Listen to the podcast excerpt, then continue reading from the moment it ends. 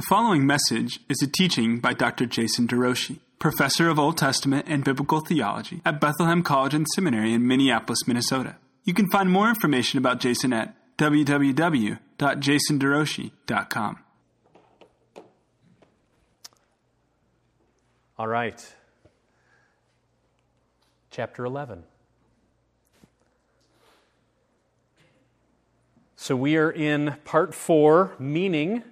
So text observation, context, meaning, application. Chapter 11, in part four now. What does the passage mean? Systematic theology. So, our goal is to discover how our passage theologically coheres with all of Scripture, assessing key doctrines, especially in direct relation to the gospel. So, if you go to a book like Wayne Grudem's Systematic Theology, what he's done is he's cataloged all the major doctrines. He's done systematic study of what does the Bible say about missions? What does the Bible say about salvation? What does this Bible say about the work of Jesus? And then he packaged it into chapters. But when it comes to using systematic theology in your day to day Bible reading, what you're doing is targeting a specific passage of Scripture and asking, what does our passage contribute to a knowledge of angels? Maybe nothing. And if so, you don't need to think about it. But it might tell you something about the makeup of God's people, about the process of sanctification. Tell us something about the end times that have already been inaugurated and will be consummated. So, considering how our passage contributes to what the Bible has to say about X. So, what is systematic theology? How to study it, and then a case study in systematics. So, what is systematic theology? Here's my basic definition the study of Bible doctrine designed to help us shape a proper worldview. So, we're not just studying information Always, it's designed to help reorient our own perspectives on reality where God is right at the center. This lens through which we consider all of life, all that is, in a way that is from Him, through Him, and to Him. The shaping of our worldview. Studying Bible doctrine designed to help us shape a proper worldview. So, systematics presupposes first that what the Bible has to say is right. Because we're going to be shaping our understanding of reality from specific Bible teaching and that Bible teaching is growing out of these 66 books. And so we have to approach systematic theology convinced that what God says about reality in this book is correct. That these are pure and true and upright affirmations about whatever the Bible's talking about. Second, Scripture bears an overarching unity through diversity, progressive revelation, and the progress of redemptive history. Progress means there's development and growth. Progressive revelation that God is actually disclosing Himself and His will in, incre- in increments, in ever increasing ways, building on past revelation. That we know more about God through, now that the New Testament has come, than we did when we were only in the days of Malachi. And then that God's disclosed himself over a 1500 year period in this book through multiple genres, and yet that all of it has one main divine author who therefore has orchestrated everything, be it the diversity within the text, the progress of revelation, or the progress of redemptive history, one man, not one man, one God has been orchestrating every bit of it from creation to consummation, from Genesis to Revelation.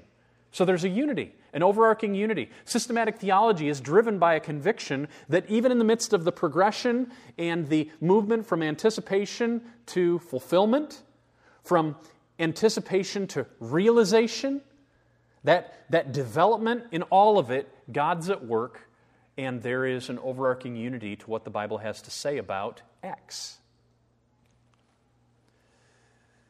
So, some key questions. First, a general one What does the whole Bible have to say about prayer, about demons, about God Himself, about the nature of sin, about how we get saved? What does the Bible have to say about such things? That's the general category of systematic theology, and when we bring it into our biblical interpretation, we're saying how does our passage theologically cohere with all the, the rest, all the rest that the Bible has to say? How does it relate? How, what does it contribute? And so I'm looking so I'm, I'm looking at the, at my text asking specific doctrinal questions, such as theology proper. What does theology mean? Anybody? The study of God. So we have theos, logos. Logos is word, but it can also be used in the context of uh, the material that is studied. So it comes to be known as the study of theos, namely God. So theology proper, theology, systematic theology, all of it is a study about God. But when we're just asking the question, I mean, it's, it's broad though, when we're talking about who God is, what God does, what God is disclosed, what His purposes are. But when we're just narrowing in and asking ourselves, what do we learn in the Bible about God? Then it's called theology proper. Now, there's classically 10 different categories and then a host of subcategories in systematic theology. So we're going to look at these, and I want to see what you're able. Most of these are going to be very simple, but I'm going to use the technical terms, and you're going to give me the study of what? Bibliology. The study of the makeup of Scripture. What is its essence? What are its limits? So, questions of canon, questions of authority, sufficiency, clarity, all of these are part of bibliology. The doctrine of Scripture angelology, doctrine of angels and demons, fallen angels. Right. Whoa, how'd that happen? really? How did that happen? What did I do? I even practiced and I thought, it's all working right. Wow, well, maybe my test is over. So, anthropology. I just, oh, give me a second. Uh, one second. There. Let's see if we can get it to work now. Funny. Anthropology. Anybody? The study of humanity. Hamartiology, getting a little more di- tricky. Sin. Hamartios is the Greek term for sin. So, the study of sin, hamartiology, the doctrine of sin. Christology, the doctrine of Christ and his work, his person and work. How about soteriology? Bingo, bingo. The doctrine of salvation. So, one of the distinctives of Bethlehem College and Bethlehem Baptist Church our elder affirmation of faith, is our conviction that God is the decisive mover in salvation. that in the order of salvation, rebirth doesn't follow belief. Rebirth is necessary in order to make faith happen. The Spirit blows where He wills, and He awakens faith, which then leads to justification. And those who are justified are sanctified, and those who are sanctified will be completely sanctified, called glorified. But God is the worker, and the cross event, when it comes to ultimate salvation, is 100% effective. Pneumatology, the study of the Spirit, the work of the Holy Spirit, and ecclesiology, the doctrine of the church. So, under the Spirit would be everything related to spiritual gifts. It would overlap with spiritual warfare and how we confront. In angelology, ecclesiology would be broad to include everything from church government to the mission of the church to baptism and the Lord's Supper, but also missions. Eschatology, doctrine of the end times or last things. Now, why last things might be helpful is because usually a doctrine of death is considered an eschatology. But when we think about end times, so there's personal eschatology, personal immediate death, and then ultimate factors. If I was to write a systematic theology, I would be highly tempted to make the chapter on eschatology right up toward the front of the book. Almost always, eschatology is, one of the is, is the last chapter in a systematic theology book. But the reason I move it up is because all new covenant theology is end times theology. You heard all that the prophets foretold in the past, but in these last days, God has spoken to us through his Son. You're experiencing at Pentecost all this outpouring of the Spirit. Well, I tell you, this is what Joel said would happen in the latter days. That the latter days was initiated at the resurrection of Christ.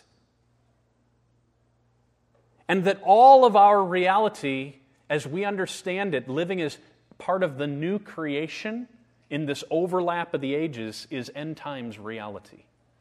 That's been initiated yet it's not fully completed. So, our understanding of Jesus and his work is an eschatological or end time reality. Missions is an end times reality. Our whole doctrine of what the church is and what the church is about is an end times reality. So, usually when people think about end times, they're thinking about the millennium, and that's how we understand the return of Christ the timetable, all of that is still future. Um, but much of eschatology is already rather than not yet. Like the, the doctrine of creation or the world in general, what category would that be in? Doctrine of creation usually falls under theology proper. So, who God is and what God does. But the doctrine of new creation could, would be talked about under Christology or soteriology or eschatology. Because what you have is the future intruding into the middle of history. That's what Jesus does. He brings the future into the middle of history while the old age continues to continues on in Adam.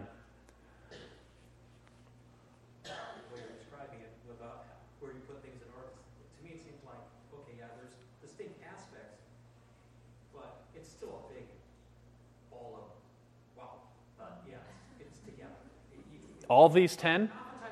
when we put categories together, it's just a human weakness. We have a tendency to try and demarcate things necessarily. Yeah, that's so true. So there's always a tendency as we try to make things simple, we actually complicate them because all of these factors are overlapping over and over again. You're absolutely right. So consider two terms that some of you may, are probably familiar with Calvinists versus Arminians. And you look at this list, and which of the doctrines are most at the fore in this debate of God's bigness and the decisive role he plays in certain events? Soteriology.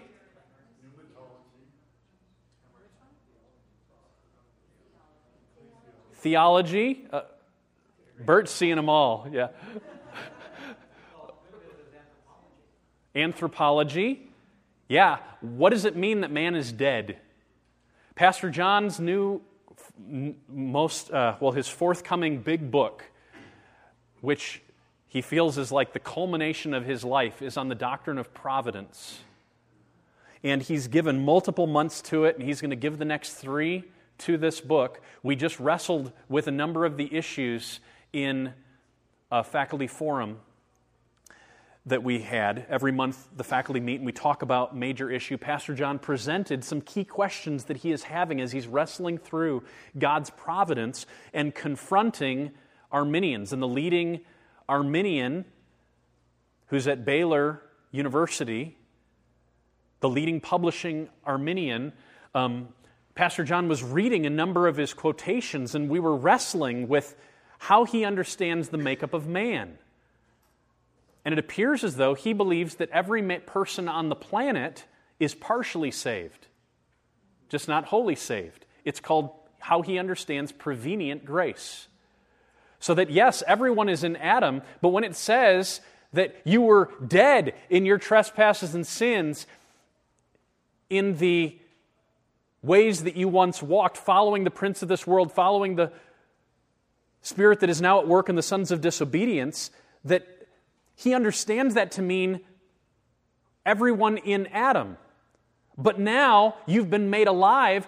Everyone fits that category. Everyone on the planet is partially alive. Meaning that God has done enough for them through Jesus to let every person be saved. And now it's up to each person to decide. But what are we getting at Bert, Bert might be able to make a good case for pneumatology and ecclesiology. Um, but what I've got here, these are at least the main ones. How do we understand God's bigness and how in control of all things is He? What is the makeup of man? Are we all dead? Partially dead? Partial, mostly dead. Just mostly dead. Hamartiology, how in control of our lives, how imprisoned were we to sin?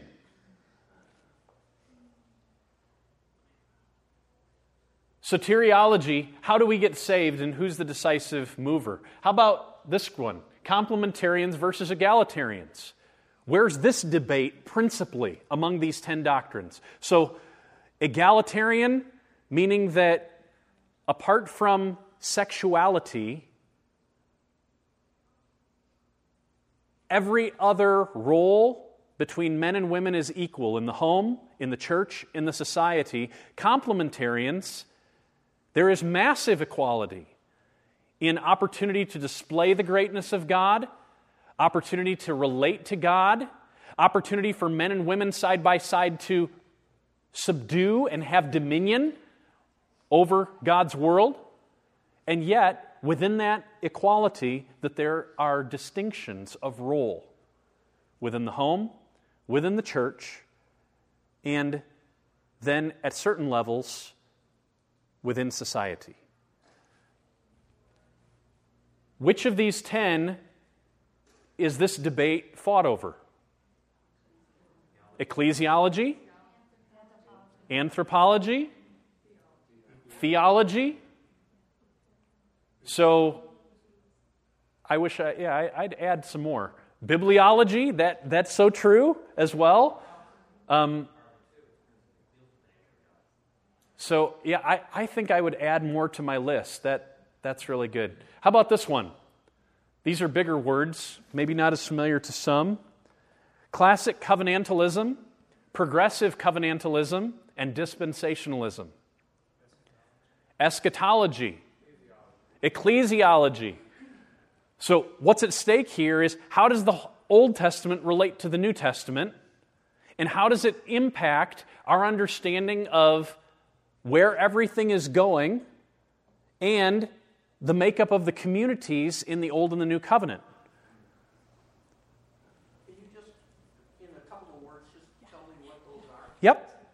So, classic covenantalism focuses significantly on the covenants, but all of them address the covenants. But specifically, it looks at the covenants, the biblical covenants, and it actually put, sees an overarching framework where there is a covenant of works given to Adam in the garden. He fails. And so, if anyone else is to have a relationship with God, they're going to need to enter in through a covenant of grace. And Jesus comes as a new Adam, and his perfect obedience secures what Adam failed to secure, and that is lasting life. And now, by faith, we unite with Jesus. It sounds very much like who we are. The distinction of classic covenant theology is that they see much more unity rather than progression in the covenants, such that the old covenant sign was circumcision, the new covenant sign is baptism. Circumcision was given to eight, eight day old babies. And the coming of Jesus doesn't alter anything other than the nature of the sign. But so, so that you baptize babies. So Presbyterians are principally classic covenantalists in the way that they're understanding the flow of Scripture, and they don't see the work of Jesus um, altering in significant way the substance of the people of God. There's a shift in scope, meaning there's more remnant today than there is rebel, but there's still both remnant and rebel in the new covenant, just as there was remnant and the rebel in the old. And that's why, so, so they're willing to baptize babies, even though most Presbyterians would not say that they are saved.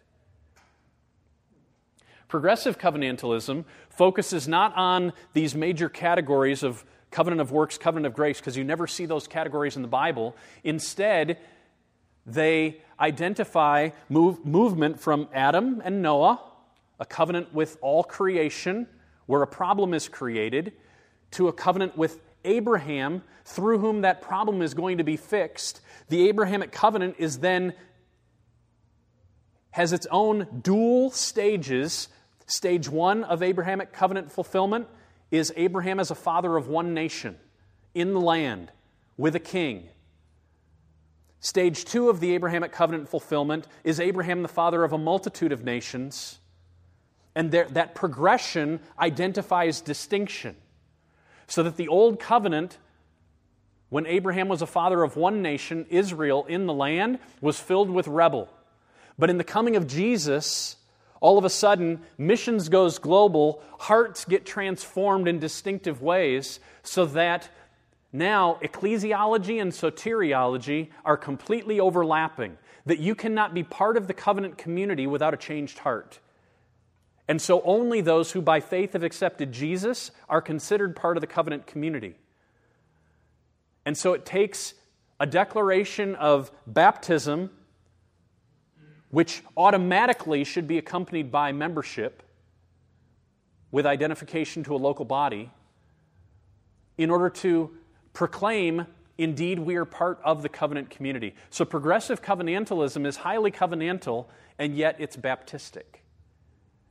And all of the faculty members at Bethlehem College and Seminary happen to be progressive covenantalists. We have had pastors who are dispensationalists. Let me go there. So, the dispensationalism is how um, most of the popular church from the late 1800s, in the rise of Protestant liberalism, when they were focusing on love, love, love, and no presence of sin, no need for a Savior, dispensationalism is actually what dominated the church and carried its faithfulness for over a century. And Pardon? In the American church, absolutely. In the American church.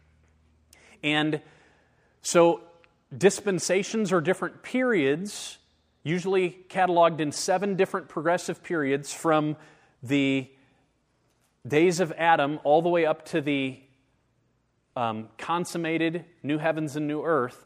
Seven different stages in God's working throughout history. And in each stage, He engages humanity in different ways. So, one of those, eh, but then dispensationalism actually has three different types there's classic, there's revised, and there's progressive. And so it, it becomes. Um, it becomes quite detailed, but the biggest distinction, I'll just say this the biggest distinction is that dispensationalists do not see um, the Gentiles, the Gentile Christians, as ever enjoying all the same blessings as Jewish Christians. So there is, in the future, whether you are classic, revised, or progressive, you're going to ever distinguish the Jewish inheritance from the enjoyment that Gentiles will have in Christ. So, even though there's one new man today and the church is one, that in the future inheritance rights will be divvied out in two different directions. And all dispensationalists hold to that distinction between what God will do in Christ for the Jews and what God will do in Christ for all the rest of the world. So here. We have had, at present, um, I don't think we have any, any pastors who are dispensationalists, but we have had, them, had some in the past. And this is not part of our elder affirmation of faith. So there's breadth enough for us to dialogue about such matters.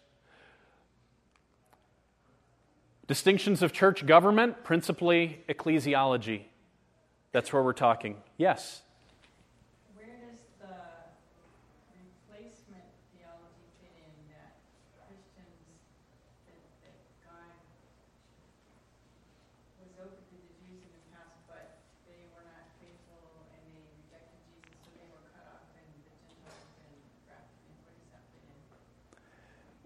Um, the well, it, it could it usually would fall under classic covenantalism, and so, but it, it all depends on who you're talking to.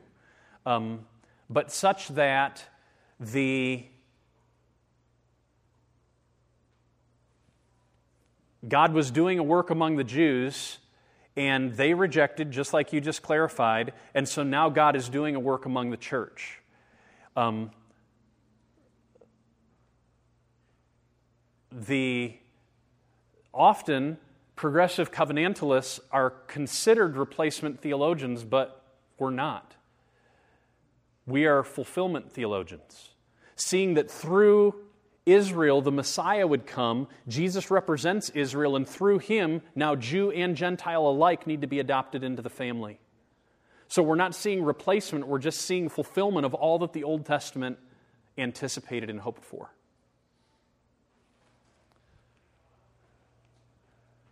So, I'll wrap it up here. We've looked at this a number of times, and Pastor Jason referred to it in one of his sermons last fall theological triage. When it comes to systematic theology and doctrines, we always have to have an appreciation, I think, for the importance, the relative importance of different doctrines. And it's the relative importance that actually helps distinguish who Christians are from non Christians, who Baptists are from non Baptists, and within certain churches, who practices Halloween and who refuses to. And if you treat all of those different spheres at the same level, it's going to be a very unhealthy Christianity. So, level one are doctrines that are essential to Christianity the Trinity, the full deity and humanity of Jesus, justification by faith alone, the authority of Scripture. These are, are barriers that if you don't hold to them, you can't be a Christian. Because it, it's, by na- it, it's, it's exactly what the text demands of us. And, and to go outside of it, you've all of a sudden you're believing in a different God. You're considering a different way of our being able to be reconciled to Him that is outside the bounds of what is absolutely clear. Level two doctrines, though, are reasonable boundaries, meaning that, and this is where there's the biggest debate and why we have denominations. When you're looking at the New Testament, we don't see this category. But the further we've become separated from the apostles, it's become absolutely necessary. Because men and women can't always agree on everything regarding what the Bible is actually teaching. We have common ground at top level issues, but these are issues that if two pastors on the same staff disagree, it could make it quite difficult. The meaning and mode of baptism. There's lots of congregational churches in New England that say pastors can be on either side of this.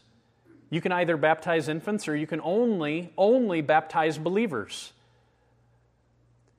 But it influences our understanding of the nature of the church and what you end up having is one pastor who's saying, You say your child's baptized, but I don't think he is.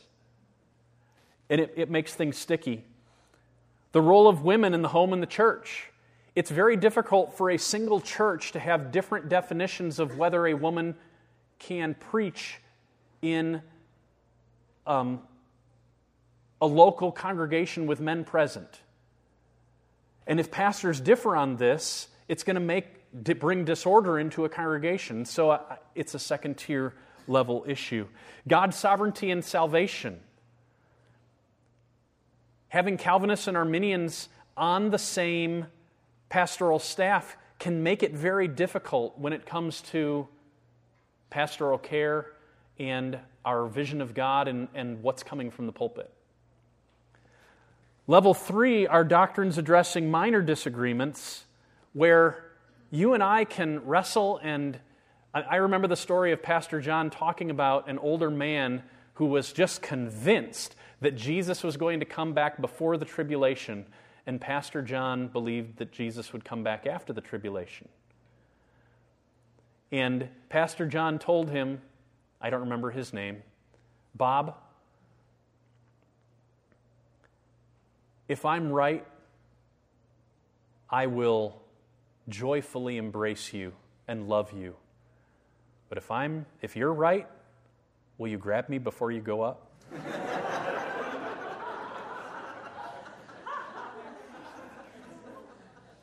the timing and sequence of Christ's return, and then matters of conscience. Public school, Christian school, private school, homeschool. These are not issues that should divide churches. Whether it's okay to give candy out at Halloween or not, these shouldn't, these, these are matters of conscience. These are also third level issues. And we should be wrestling over them and then allow our own consciences, what we believe is right or wrong, to be ever calibrated to what Scripture would teach. But they're third tier issues. I'm, just curious to know that among the Christians, like uh, what percentage are Calvinists and what percentage are Arminians? Roughly, like is it 50 50 or 60 40? Among Christianity, Yeah. I would say probably most Christians in this world are prone are on the Arminian side of the spectrum simply because everyone who is born is born self-reliant. And it takes a lot. Even after we become a believer, it can take a lot to overcome our sense of control. And yet, for me, the biggest step of freedom was when I realized God was in charge. And even though I didn't understand all things, He did. And I could find rest. I was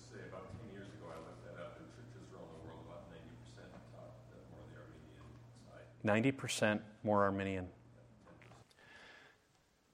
All right, next, what I want to do is just consider the process of actually doing systematic theology, considering questions of doctrine when it comes to our passage of Scripture. I have a series of steps. The first one is pray.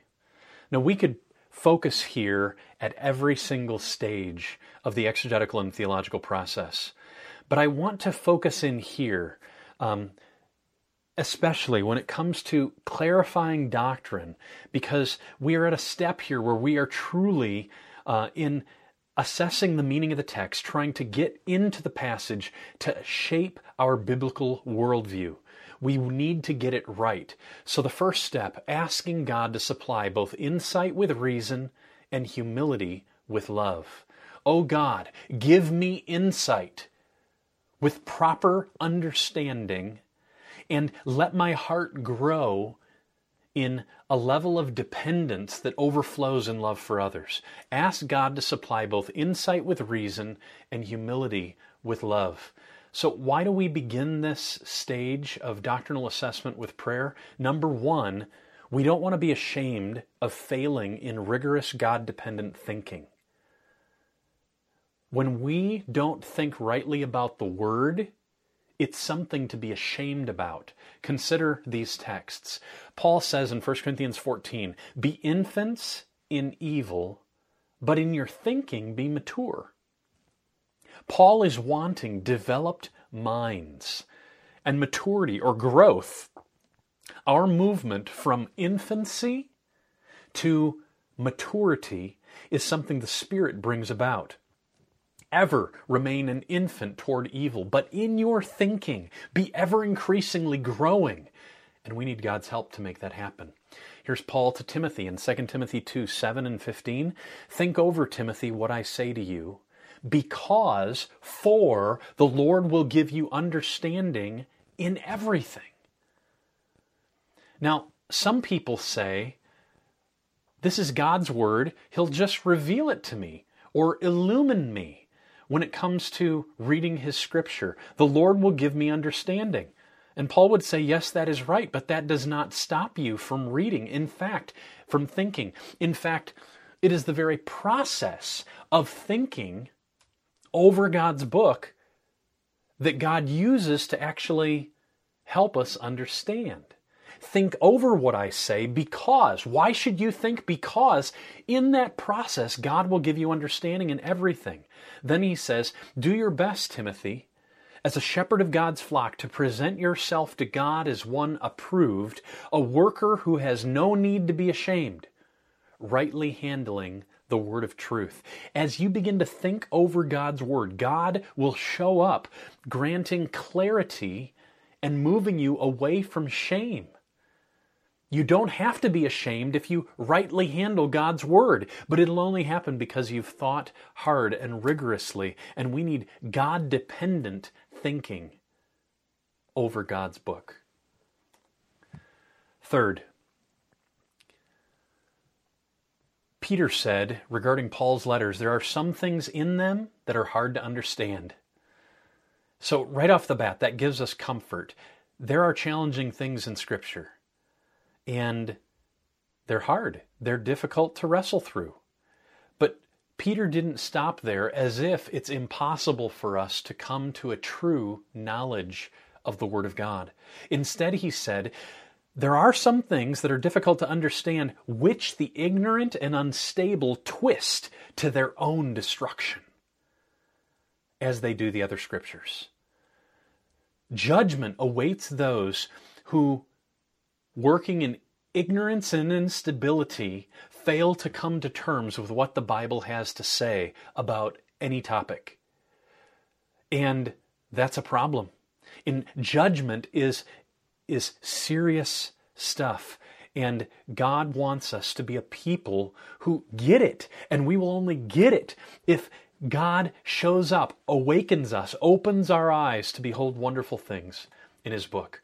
The second reason we need prayer is that the Holy Spirit is the only one who can aid us in gaining the experiential knowledge that the Bible demands. The Bible doesn't just call us to having our head awakened. It wants to transform our being so that our desires are changed, our will is altered, and it begins to influence our speech, our thought patterns, what we desire to look at, how we spend our time, how we react, etc. Here's James Be doers of the word and not hearers only, deceiving yourselves. We need God's Spirit to show up and begin to bear fruit in our souls.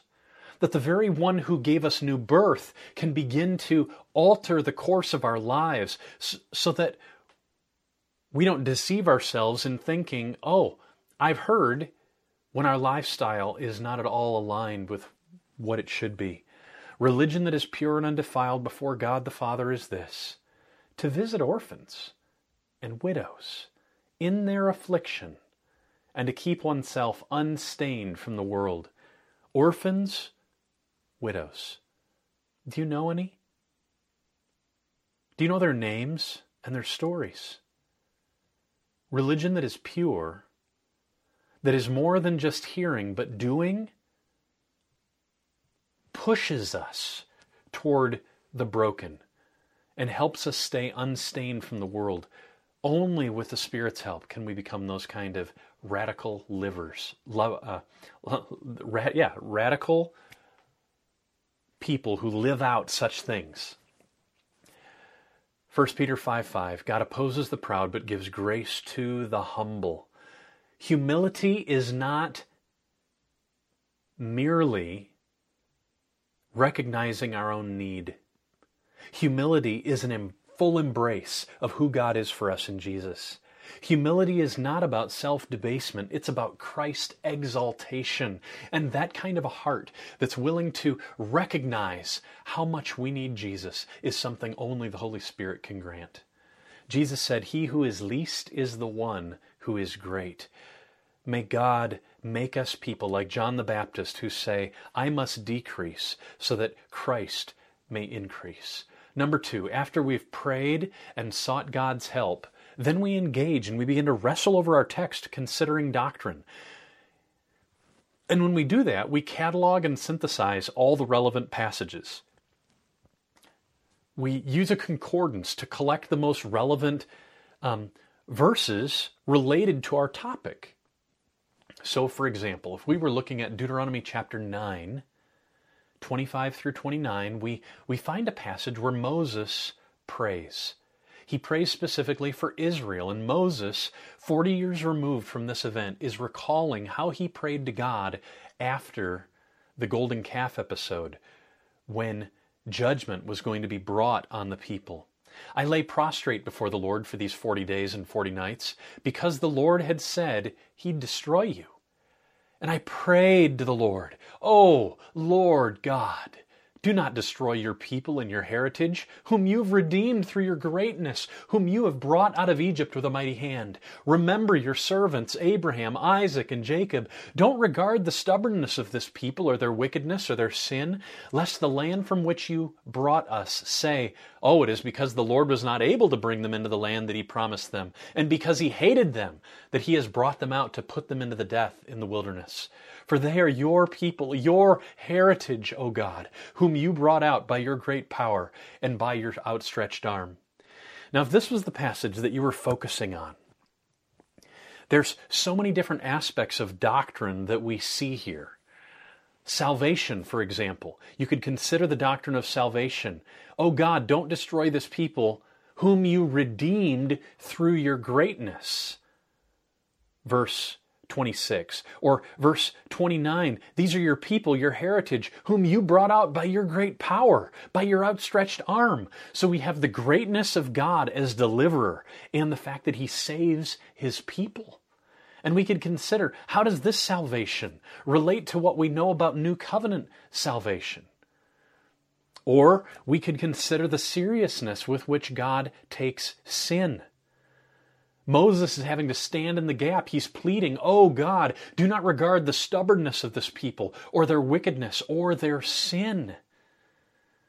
Then it's also that the people from outside, if God didn't pardon Israel in this moment, and he, if he didn't bring them into the land, Moses says the people outside are going to think that you hate them because they know you t- would take sin seriously, but that you would want nothing to do with them. So those are some different aspects. But at the core, what this is is a prayer.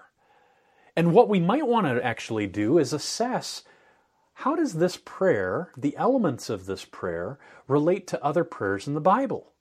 So that could move us to texts like Daniel 9, Ezra 9, Nehemiah 9, all of which include extended prayers. Or how about the prayers in the Psalms, where we would see similar laments brokenness over sin and pleading to God for help. And we could compare this prayer to other prayers. But we would also want to simply put into our concordance words like pray or prayer and see where it takes us and what we could learn. Are there other places where Moses prays? Oh, it would shoot us into the middle of Numbers, where in Numbers 14, Moses makes a very similar prayer, pleading with God to pardon the nation after the ten spies said, The giants are too big, and the nation followed them. We would, simply by looking up pray and prayer, have a whole arsenal of texts to assess. But we might also want to expand it to words like confess, intercede, petition, supplication, even the posture of prostration. All of these are if we wanted to understand what does the Bible have to say about prayer, and we wanted to know what our passage contributed to it, we would have such a vast and big study that we could engage in.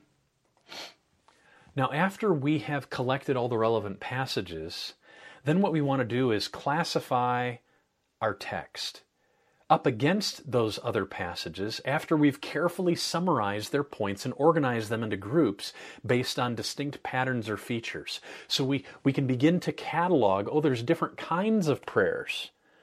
There's prayers of petition, but also prayers of thanksgiving.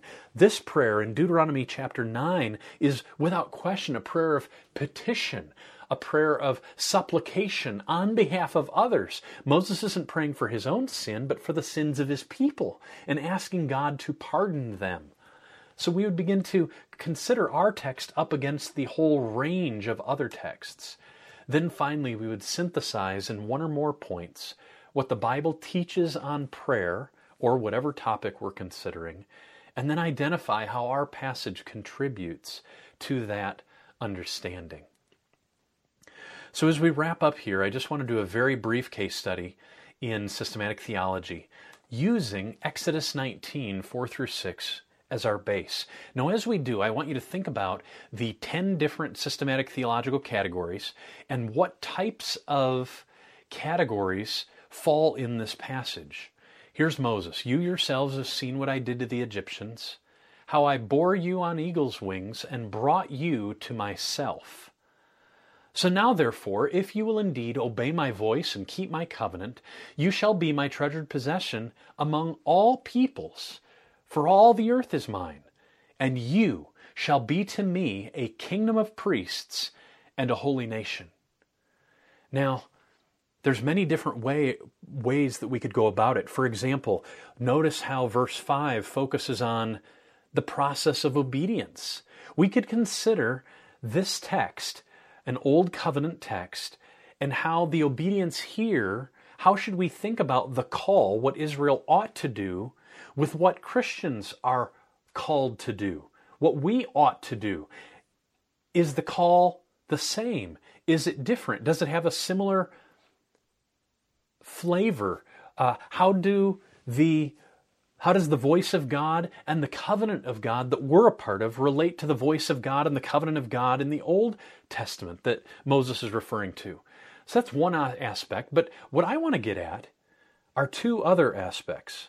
One focused on salvation, and one focused on missions. Look at the passage. It says, You yourselves have seen what I did to the Egyptians and how I bore you on eagle's wings and brought you to myself.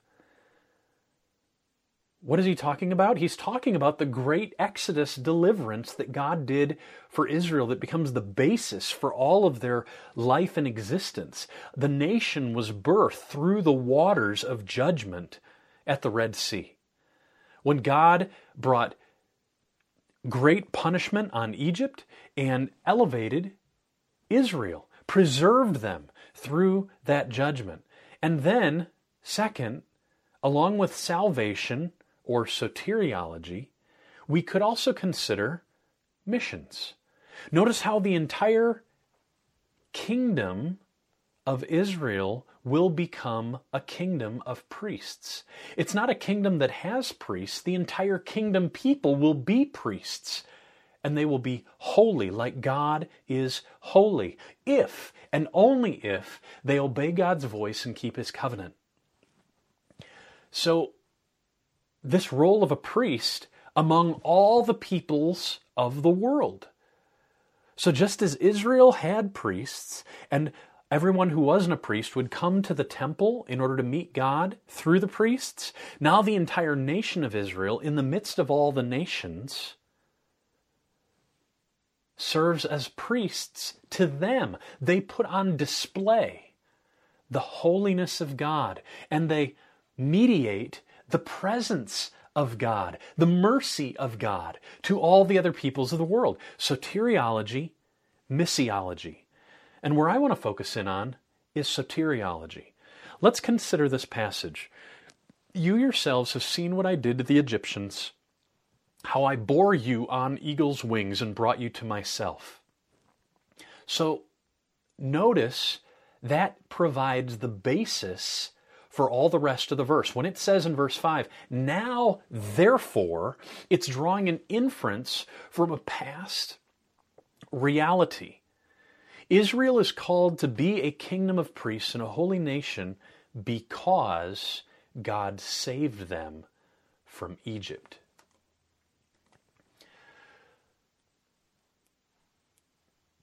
The call to obey follows the call follows the reality of their deliverance. And this is true in both the Old and the New Covenants. So I have up here that from a perspective of soteriology, thinking about the doctrine of salvation in this text, in light of what we know to be true in the New Covenant, we see a parallel in that the Old Covenant, deliverance precedes the call to obey, just like it does in the New. Exodus happens before Sinai happens. The Exodus from Egypt gets them to Sinai where God gives them His Word. So Israel is delivered by God, and only thereafter are they given the law to obey. Similarly, in the New Covenant, deliverance happens. We are justified, and only after that are we called to pursue a life of holiness, sanctification, we are made right with God, and only in that context, with God 100% for us, do we even have power from which to obey God's word. So there's a similar structure of grace in the Old Covenant and the New. Deliverance overflows in the call to obedience. But there's also a different nature of saving grace in the Old and New Covenants. The structure of grace is the same. A deliverance overflows in the call to obey. But the nature of that saving grace is different. Only in the new covenant are all hearts empowered to love God. In the old covenant, those who were saved out of Egypt principally had, still had rotten hearts that would not honor and obey God. You've seen all that I did, all that the Lord did before your eyes in the land of Egypt, Moses says. What he did to Pharaoh and to all of his servants, to all of his land, the great trials that your eyes saw, the signs and those great wonders. But to this day, the Lord has not given you a heart to understand, or eyes to see, or ears to hear. Only in the new covenant are all hearts in the community empowered to love God. Most of the hearts in the old covenant community remained stubborn. In Moses' words, they were uncircumcised hearts. There was still a shell around them that was hostile to God. Circumcise, therefore, the foreskin of your heart. Be no longer stubborn. You have a heart problem. You need serious surgery on your heart, so do it yourself. And it would have only killed them. But the promise that Moses has is that the Lord your God will circumcise your heart and the heart of your offspring, so that you will love the Lord your God with all your heart and with all your soul, that you may live.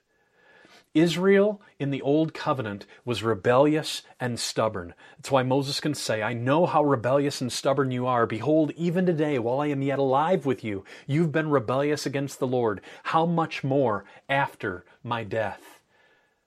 But he looked beyond the days of Israel's sin in the land and their exile all the way to the days of heart circumcision when God would empower them to love Him. It's in the new covenant that we not only have ought, but we are provided the canness of loving God with all. Only in the new covenant would all hearts desire to keep God's law. Jeremiah says, The sin of Judah is written with a pen of iron, with a point of a diamond. It is engraved on the tablet of their heart. That's Old Covenant Israel. They have sin etched on their heart. But the day is coming we're told, when God says, I will put my law within them, I will write it on their hearts. Rather than sin on the heart, God's law will be on the heart. And no longer shall each one teach his neighbor and each his brother, saying, Know the Lord, for they shall all know me, from the least of them to the greatest, declares the Lord. For I'll forgive their iniquity, and I'll remember their sin no more. Only in the new covenant would all hearts, notice from the least of them to the greatest, they won't have to tell people, you need to know the Lord. No, they will experientially, every member of the covenant community will truly have a personal relationship with God, and their heart's desire will be to keep God's law. Not perfectly overnight, but truly and progressively over a lifetime. Romans 2 26 through 29. So if a man who's uncircumcised keeps the precepts of the law, actual Gentiles, who were honoring God with their lives, then will not his uncircumcision be regarded as circumcision? Then he who is physically uncircumcised, a Gentile Christian, but who keeps the law with God's help, will condemn you Jews who have the written code in circumcision but break the law. For no one is a true Jew who is merely one outwardly, nor is circumcision outward and physical, but a Jew is one inwardly, and circumcision is a matter of the heart, by the Spirit, not by the letter. His praise is not from man, but from God. Next, only in the new covenant would righteousness become not only goal, but ground. Notice how it's worded in the Old Covenant. It will be righteousness for us if we are careful to do all this commandment before the Lord our God, as He has commanded us. All this commandment. This is complete and total obedience, and only those who keep oh, this obedience totally will be considered righteous. But what Moses says is know therefore that the Lord your God is not giving you this good land to possess because of your righteousness, for you're a stubborn people. So Israel is stubborn or unrighteous. Their life is not characterized by righteousness. It's characterized by a stubbornness. If they were to obey perfectly, they would be considered righteous. Righteousness is the goal for Israel, but it becomes our ground. Since therefore we have now been justified by his blood, much more shall we be saved from by him from the wrath of God. What has happened is this. Therefore, as one trespass led to condemnation for all men, so one act of righteousness through Jesus leads to justification of life for all men. For as by one man's disobedience the many were made sinners, so by the one man's obedience the many will be made righteous. Jesus represents Israel. When Moses commands in Deuteronomy chapter 6, it will be righteousness for us if we are careful to do all this commandment before the Lord our God. Jesus comes and heeds Moses' command. He is like the nation, perfectly now obeying where Israel failed. And so righteousness is declared over him, and it's that righteousness that is in turn counted as ours. For one who has died has been set free from sin. Very literally, the one who has died has been justified from sin. But now that you've been set free from sin and have become slaves of God, the fruit you get leads to sanctification and its end eternal life. For us, justification is the ground, it's the basis from which we start our journey. For Israel, the majority of the people, it was only a goal. Most of them were not like Abraham, justified by faith. Instead, their goal was righteousness, and they pursued it not by faith, but as if by works. What then shall we say then? The Gentiles who didn't pursue righteousness have attained it. That is a righteousness that is by faith, like Abraham's righteousness. But that Israel, who pursued a law that would lead to righteousness, did not succeed in reaching that law. Why? Because they didn't pursue it by faith, but as if it were based on works. They have stumbled over the stumbling stone. They've missed the significance of Jesus. What they should have recognized is that they couldn't keep the law. They couldn't do it on their own. This is why the salvation in the old and the new is so different. We have a God who is now, through Christ, 100% on our side. And he is looking at us through the righteousness of Jesus. Christ is the end of the law for righteousness to everyone who believes. For Moses writes about the righteousness that is based on law, that the person who does the commandment shall live by them. It's doing that leads to life in the Old Covenant. But the righteousness that is based on faith says, Oh, what has Jesus brought for us? Don't say in your heart, Who will ascend into heaven? That is to bring Christ down. Or who will descend into the abyss? That is to bring Christ up from the dead.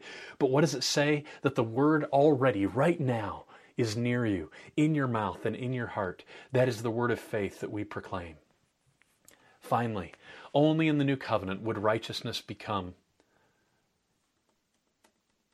goal, not ground. So,